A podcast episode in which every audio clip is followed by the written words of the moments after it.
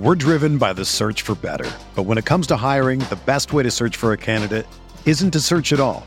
Don't search match with Indeed. Indeed is your matching and hiring platform with over 350 million global monthly visitors, according to Indeed data, and a matching engine that helps you find quality candidates fast. Ditch the busy work. Use Indeed for scheduling, screening, and messaging so you can connect with candidates faster. Leveraging over 140 million qualifications and preferences every day, Indeed's matching engine is constantly learning from your preferences, so the more you use Indeed, the better it gets. Join more than 3.5 million businesses worldwide that use Indeed to hire great talent fast. And listeners of this show will get a $75 sponsored job credit to get your jobs more visibility at Indeed.com slash BlueWire. Just go to Indeed.com slash BlueWire right now and support our show by saying that you heard about Indeed on this podcast. That's Indeed.com slash BlueWire. Terms and conditions apply. Need to hire? You need Indeed. Hello, everyone, and welcome to the Spurs Up Show, the best Gamecocks podcast on the internet. Today is Tuesday, October the 5th, 2021. Today's show, former Gamecocks football player Alex McGrath joins me. He does each and every single Tuesday to help break down the Gamecocks' 23 to 14 win over the Troy Trojans over the weekend, as well as look ahead to this weekend's game as South Carolina looks for their first SEC win of the 2021 football season as, as they travel to Knoxville, Tennessee to take on on the Tennessee Volunteers. Guys, we got all that much more on a packed Tuesday show, and it's all brought to you by our friends over at Upstate Movers Group. Guys, Upstate Movers Group, superior moving service. They bring care and attention that companies can't offer because they're just too busy maintaining trucks and profiting off of them instead of focusing on service. Guys, service is what separates Upstate Movers Group from the competition. They're not a trucking company, they're a moving services company, and they're also employee owned co op. Their movers are paid twice the industry average, and everyone on the crew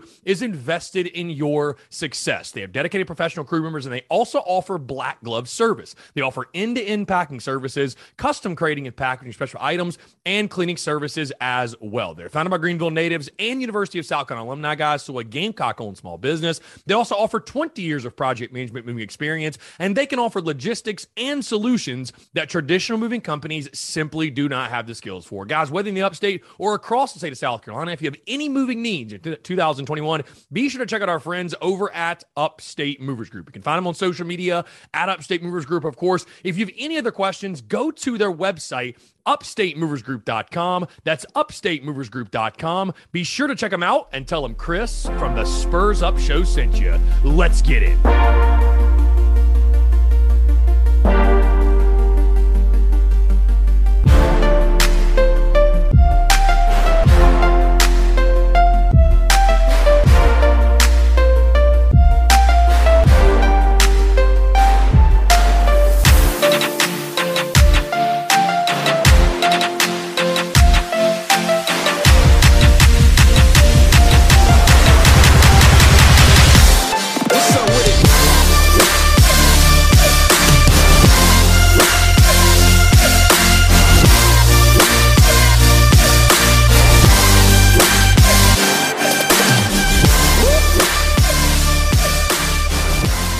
In the Spurs Up shows he does each and every single Tuesday. Former Gamecocks football player Alex McGrath. Alex going to help me just try to break down and make sense of really what happened over the weekend in a wild and wacky game. The Gamecocks do improve to three and two. They do get the win over Troy 23 to 14. We'll also look ahead to this weekend, another crucial SEC matchup. Shane Beamer actually looks for his first SEC win still as South Carolina's head football coach as the Gamecocks travel to Knoxville and Rocky Top, a place that Alex McGrath is very familiar with, to take on the Tennessee volunteers. A lot to get into. Alex, again, appreciate you taking the time. Before we get going, again, thank you so much for doing this yet again, Alex, and uh, appreciate you taking the time. How was your weekend? I know you were at Williams-Brice Stadium, got to bring your daughter. You said her first ever game, and I mean, what a game to bring her to. I mean, it had all the dramatics you could have asked for.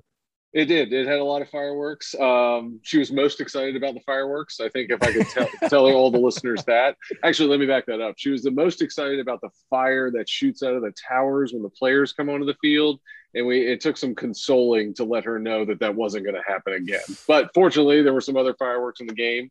Um, you know, as I was telling you before we got on, the game kind of slowed down there a little bit in the second quarter, and we lost her for a little while to YouTube on my cell phone. But we got her some snacks at halftime, and she rallied right back. So we were in good go. shape.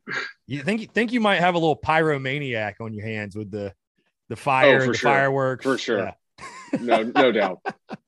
A handful either way. But like you said, what a game to bring her to because Gamecocks. Not only was it I mean, so, certainly wasn't short of any sort of dramatics or flair. Uh, but the Gamecocks do get the W 23 to 14. Again, Alex, we're going to dive into this one.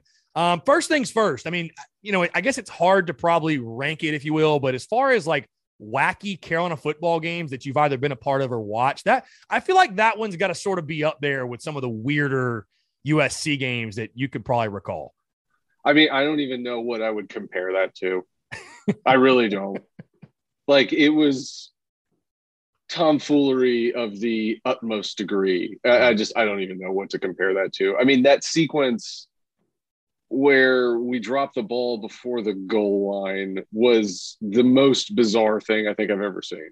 To, to me, Alex, that play felt like a summary of Gamecock football, at least over the fair. last couple of years, and maybe even Very this year, fair. where it's like the the emotional roller coaster of that entire play and then yeah. the, oh, the, yeah. the letdown of of dropping the ball early. It was like I was like I was like if I had to summarize Gamecock football in one sequence of events, I would just cut that play on.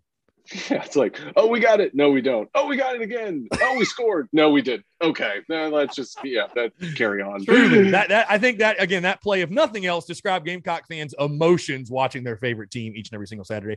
You know, Alex, we spent the entire week for the majority last week, especially you know, on our live streams and our content and stuff, talking about offense and complaining about Marcus Satterfield and their shortcomings. And certainly, you know what? They're justified. Hey, they're justified this week, but I want to start defensively because I mean, where would this football team be right now without Clayton White, Jimmy Lindsey, Torrian Gray, that entire defensive staff, what they did? Is it still a unit that needs to work out some things in regards to the run game and run defense? Certainly. But the opportunistic plays. I mean, another week with a pick six. I know we had sort of this similar simulation, uh, this similar conversation, I should say, last week at this time, but I just feel it's important, man. Like we've got to continue to show love and appreciation for Clayton White, what he's done on the defensive side, because again, you look at last year, the guys you had, the talented players you had, the guys who are in the NFL now, and you lose those guys, and you're just worlds better defensively, being there in person in the building, Alex, your takeaways from the defensive performance that you could really argue won you that football game on Saturday. Oh, for sure. And I, I think the I think the biggest compliment I could pay to the defense right now is if they hadn't shown up in the fashion they had and Clayton White had not done the job that he has done so far, I think we're one and four. Without a doubt hmm. because I mean, they've scored a lot of points. They put the offense in positions to be successful. I mean, sure, like did Troy gash us a little bit every once in a while on Saturday? They did. But to your point, you know, they're playing incredibly opportunistically right now where they're playing super aggressive. They're ball hawking, they're stripping balls, they're getting turnovers. And that's all you can ask for, you know, probably a unit that is undermanned at the linebacker and secondary position right now. So, I mean, I, tip of the cap to Clayton White. I don't know how they keep doing it, but they keep doing it.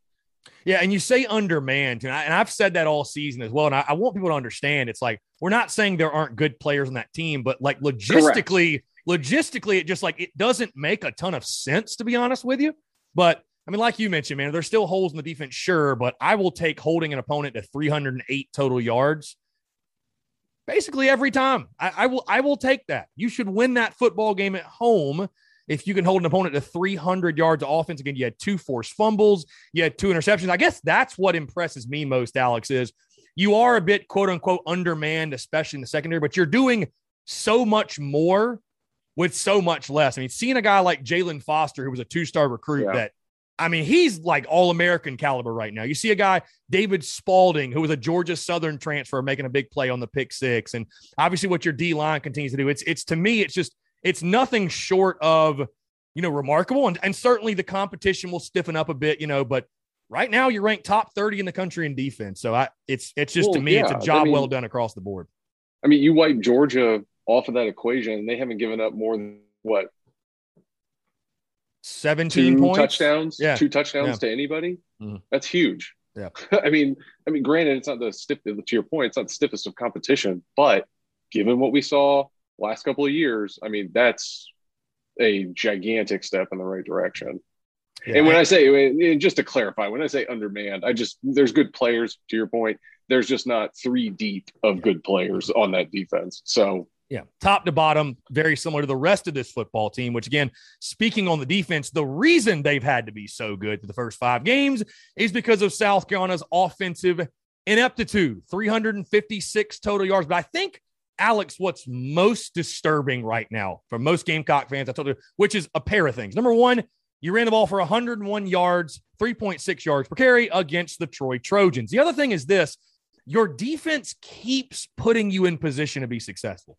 They keep putting you in these spots with short fields and the moments where, again, I, I know this is not Steve Spurrier and I'm not trying to make any unfair comparisons, but moments where I would remember Steve Spurrier, if he got that type of opportunity, he's going for the jugular, he's going for the knockout blow. And South Carolina just does not have that as a part of their game right now. Again, you were there in the building. Let's start with Satterfield and play calling first. I tend to think things did improve, although the offensive output maybe didn't. Did you have any issues with the play calling uh, uh on the game Saturday against Troy? Not really, which feels like which feels kind of like a cop out answer. And the reason I say that is because seeing the offensive line in person I I don't I don't know what I really don't know what you could change. Right. It, you know because you know me watching it and like watching the route progressions like there's guys open back there if you can give Luke 2 3 seconds but you know a lot of the time that's not even happening. And so I don't I don't know how to the plays that he's dialing up, there are open receivers for that ball to go to. The problem is you don't have time to get it there. So now that becomes like, well, do you know that or not? Are you scheming to that or not? And that's an answer I don't have. I can tell I can tell you that there are receivers downfield that are open if you can get the time to get into them. And the question now becomes like, that's fine and that's good and it's great that you can draft that up. But at the same time, can you even stop the people that are in front of you? Hmm. And if you can't do that, it doesn't matter how open somebody is down the field because you can't get the ball to them. Yeah. So I don't know. Yeah. I, re- I really wish I had an answer there for you because it seems like it should be working, but it's not because of that fundamental flaw. Well, I mean, also, think, you know, pointing out the rushing statistics right. too. You know, tw- like we're, taking twenty off the top of that for sacks. Yeah, which that's a whole other conversation. Right.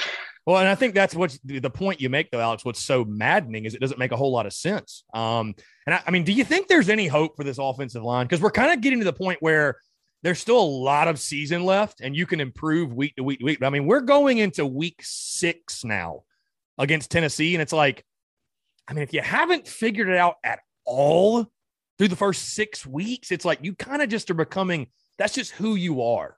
And that's why I yeah, said going, I think, yeah. Yeah, I think a lot of it is just like, look, that's who we are. That's what it's going to be this year. Like, we don't have elite pass protectors. But, you know, like we were talking about last week, like the run's not working, you got to throw the ball. And we actually threw the ball fairly decently mm-hmm. this week, despite, you know, several drops, a couple of missed throws. But I mean, you, you kind of back into that and say, well, you know, this is what Luke's fourth start. Yeah. That was his Total. get this, Alex. That was his first career win as a starting quarterback. That he started the game and we won. That was his first win. I mean, so that's how young how he is. That's how young how about he is. That? Yeah.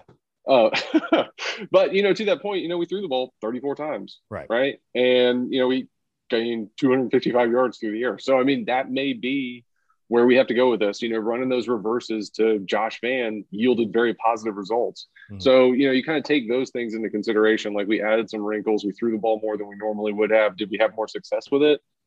I mean, statistically speaking, yes. I mean, did it matter a ton on the scoreboard? Not really. But, you know, those are the kinds of improvements you can make to see if that thing works against somebody like Troy before you go and do that against Tennessee. So, you know, to me, it's really just a matter of scaling back what you're doing from a protection standpoint. Just like go in there and make that as simple as possible. Like mm-hmm. you block the man in front of you. I know it is way more complicated than that, and I don't like mean to belittle it, but you got to do something different in that arena to improve that.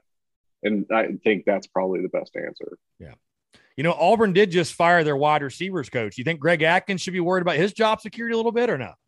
I, I, don't think and, so. And I hate I hate to like bring up job security at, you know, October the 4th, but I've had people asking me and I'm like, listen, whatever decision Shane Beamer makes, he's a grown ass man getting paid millions of dollars to coach Carolina football. So whatever he says goes is going to go. But it's just it's head scratching. It's hard to connect the dots on what's going wrong up front. I, I, thought the thing that really Alex summarized it all up was again, I came into the week saying, Hey, if you got to throw it more, because I agree with you, you got to just make the adjustment. If you're Satterfield, I mean, there's being stingy in the run game, and there's always there's also just pure madness and lunacy where you keep doing the same thing over and over and you expect a different result and it doesn't happen. But that first series, that first drive, you're down there first and goal at the five yard line and you throw three straight passes. And I'm like, that just right there goes to show how little they trust that offensive line. Because if this was last year, I mean, yeah. I'm like, there's no doubt we don't get it in from the five yard line with Kevin Harris and that big offensive line. But that's just not your reality this year. Yeah, I mean, uh, to some degree, for sure. Um, yeah, it's it's it's head scratching at best. It's also head scratch. I mean, and then you know we're also not taking into account like you know how hurt is Luke, and why or why is he not running the ball more than he is. Hmm. Yeah, I think that's the thing that makes me optimistic. Alex is just continuing through the season is that Luke Doty again. He's getting better, maturing, growing, but also he's getting healthier. And again, I want to move to that. I want to move to Luke Doty, like you mentioned, Alex, 20 of 34, 255 yards, a touchdown. I think what impresses me most, Alex, is he's a guy that for the most part is continuing to not put the ball in harm's way, which is a very, very big deal. Um, I- will tell you this, Alex. Long story short, I think if you're if you're looking at this offense right now, and it has many issues, but if you're looking at this offense and the first thing you point to is the quarterback position, I think you just want to dislike Luke Doty at this point because to me, he's playing fine football. He needs some help. He needs some help in the run game. He needs wide receivers to catch the ball.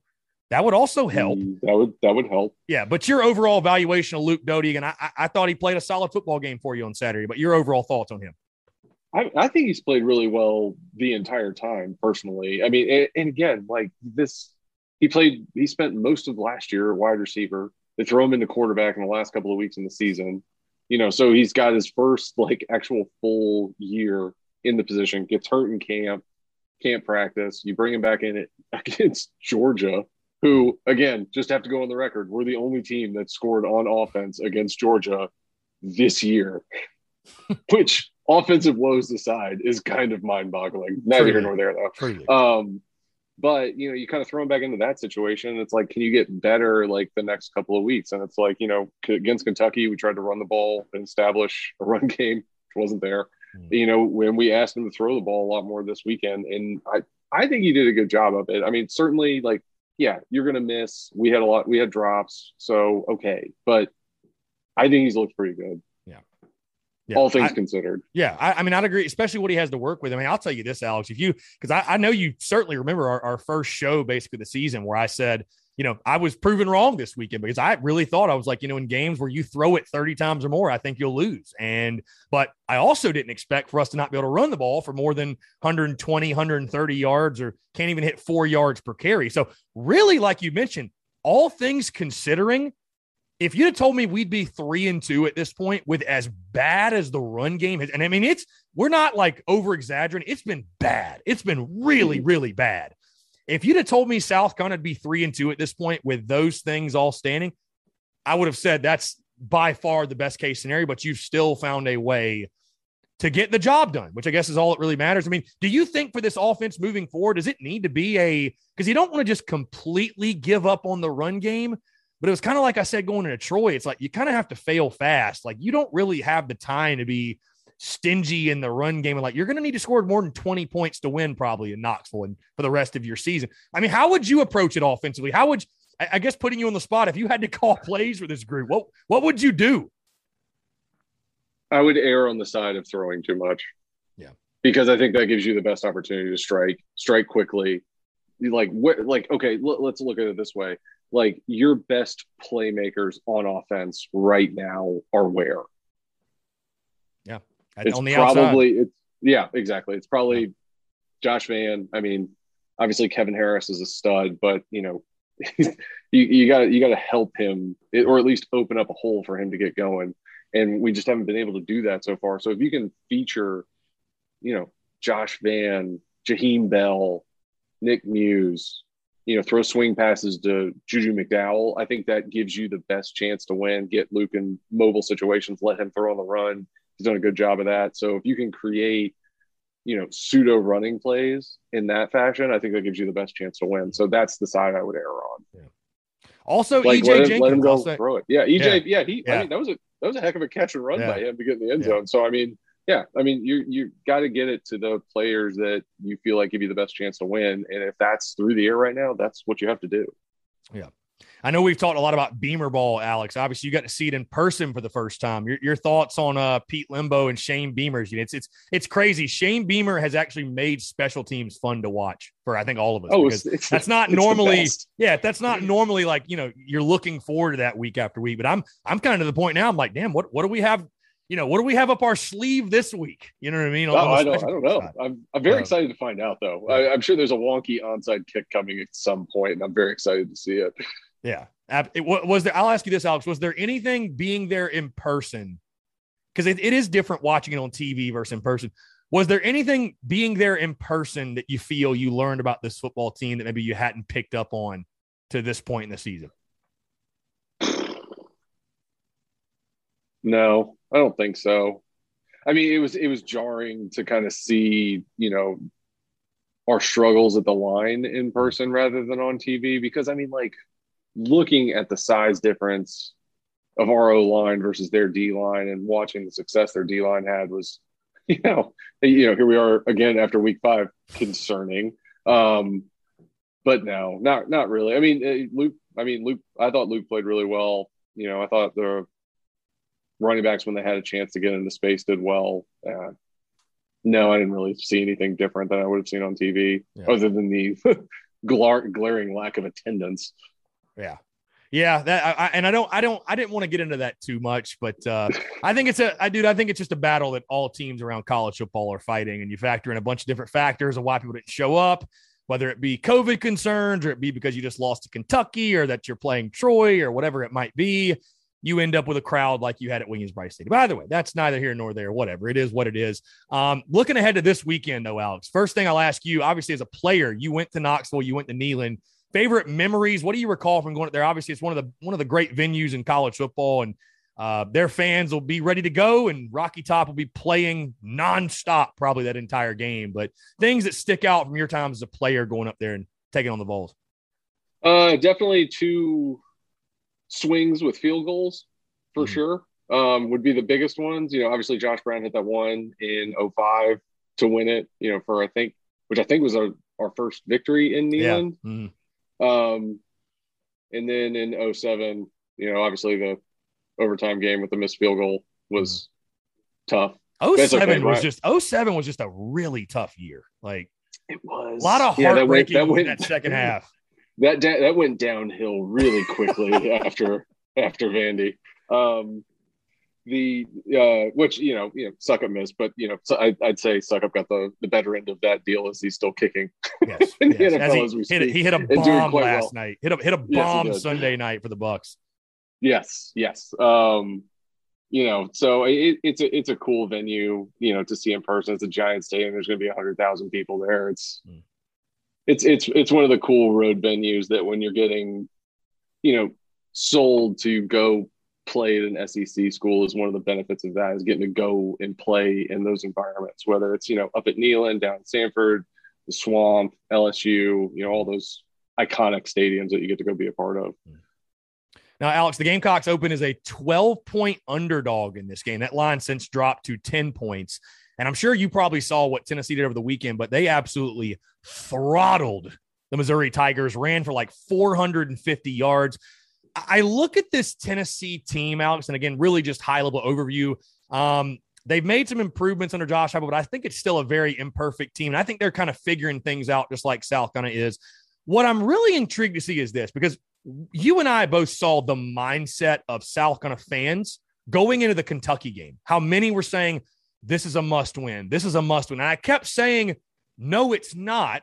It holds the same weight, which, by the way, that Kentucky team, they're not they're not too bad themselves. Turns uh, out un- they're not bad. Turns out they're not terrible. They are undefeated. Uh, either way, though, either way, um, you know, I, I wonder how fans will approach this game. And I'm curious to hear how you're approaching it as well. Because again, I look at Tennessee very similar to Kentucky as if you're looking to obviously the goal is to get to six wins, get to a bowl game. Also, Alex, by the way, you can hit the over this weekend in the over or under win total. How about that?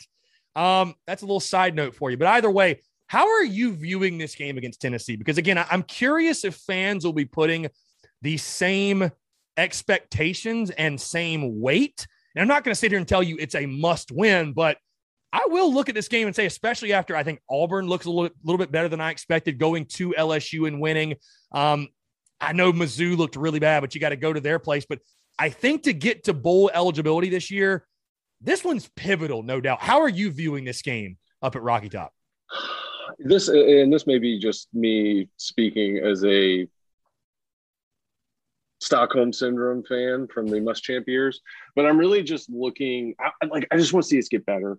Yeah, and that's it. I just want to see us get better on offense. Like defense is played way above their skis. Mm-hmm. Like they're going to get turnovers. They're going to put us in a good spot. Like, can we capitalize on that? If we can capitalize on that stuff and not God, just shoot ourselves in the foot, play after play after play, whether it's, you know, penalties, getting stuffed in the backfield, any of that stuff. Like if we can start to eliminate some of those things and play well on offense and build confidence for the rest of the season, that's 100% what I want to see, whether we win or lose. Hmm.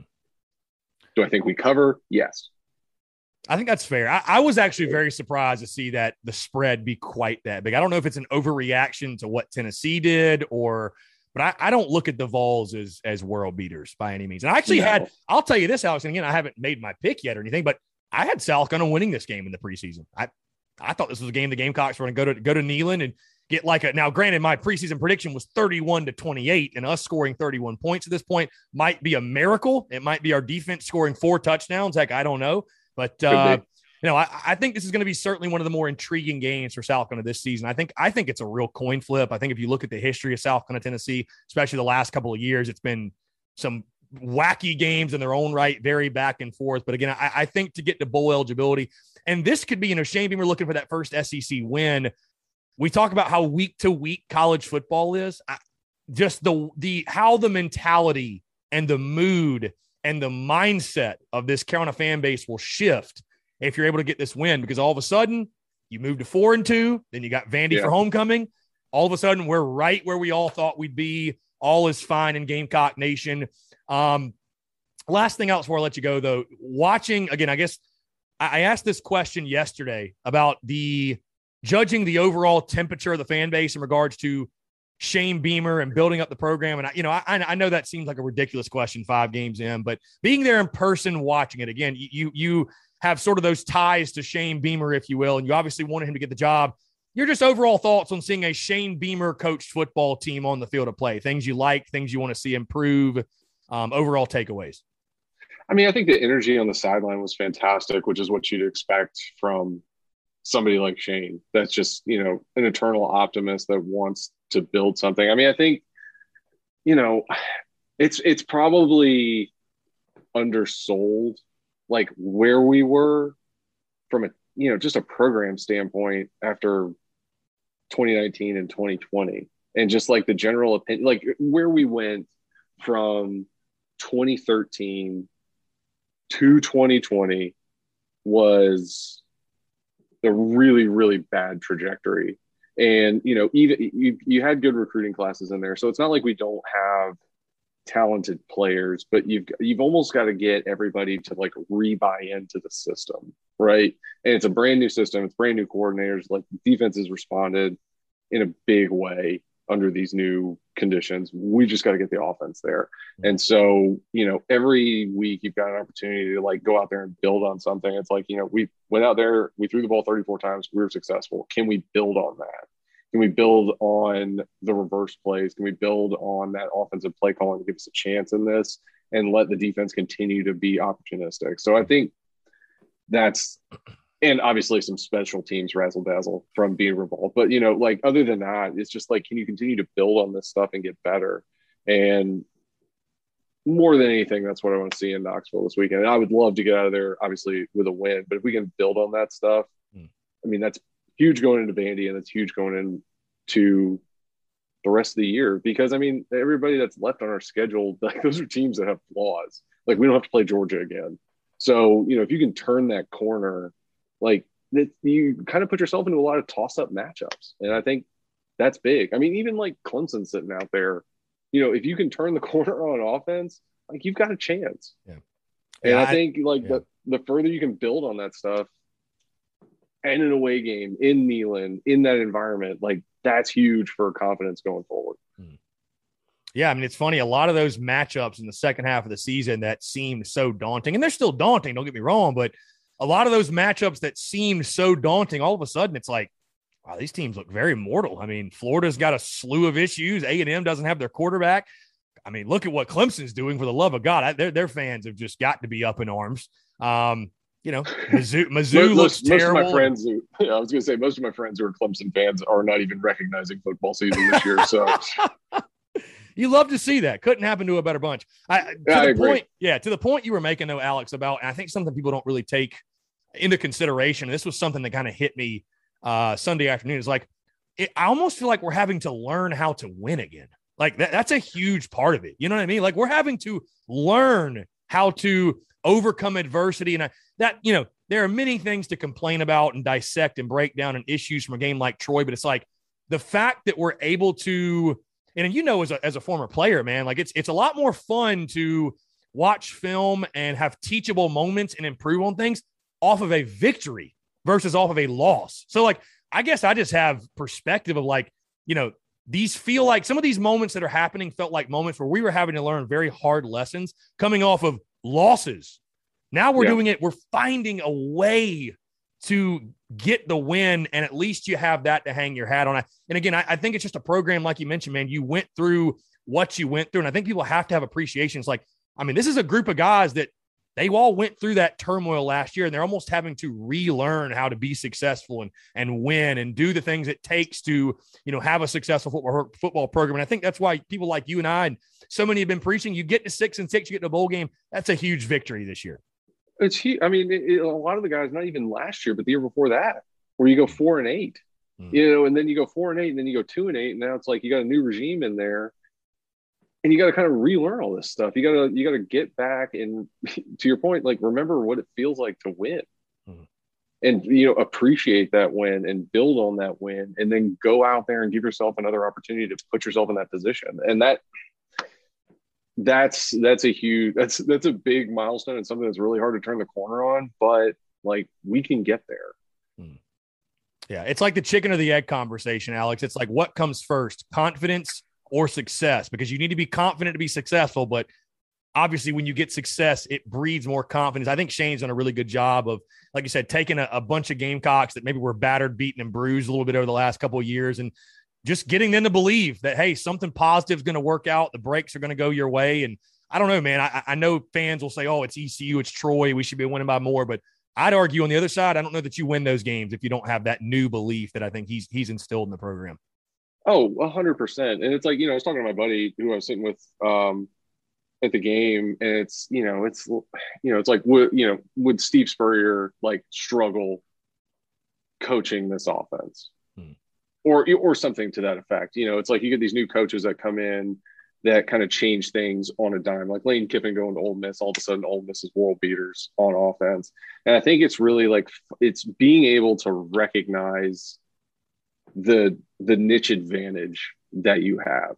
And I think like fingers crossed, like we may have figured out what our, you know, niche advantage may have been this past weekend and we can build on that. Mm. For sure. I Alex, we, we all hope. Alex, always a pleasure, man. Again, a huge one upcoming this weekend. Gamecocks, the nooner at Neyland Stadium against Rocky Top. And I know we don't normally talk gambling, Alex, until tomorrow, but sounds like Alex McGrath is locked in. Gamecocks plus 10. Best bet for the weekend. You, are you, you good on locking in on that? Also, maybe I, I, I liked 12 better. Ten's a little scarier. Ten's a little scarier. 10 just feels like push territory to me. I just like 12 better. What's um, you know um, what's beautiful about that though, Alex, is as nervous as we are, I almost think and expect Tennessee fans are a thousand times more nervous than South Carolina fan, fans are the way their football program has gone over the last decade or so. So yeah, I mean, I mean, realistically, everyone, let's let's let's look in the mirror and see where we could have been with this. Right. Yeah, very good point, Alex. Again, it's always a pleasure, my friend. I appreciate you doing this, and uh, like I said, hope hopefully we're talking about a Gamecocks W this time next week. But again, always look forward to it, my friend. Appreciate you. Absolutely, man. Absolutely. He's Alex McGrath. I'm Chris Phillips. We appreciate you guys tuning in, and we'll catch you next time on another episode of the Spurs Up Show.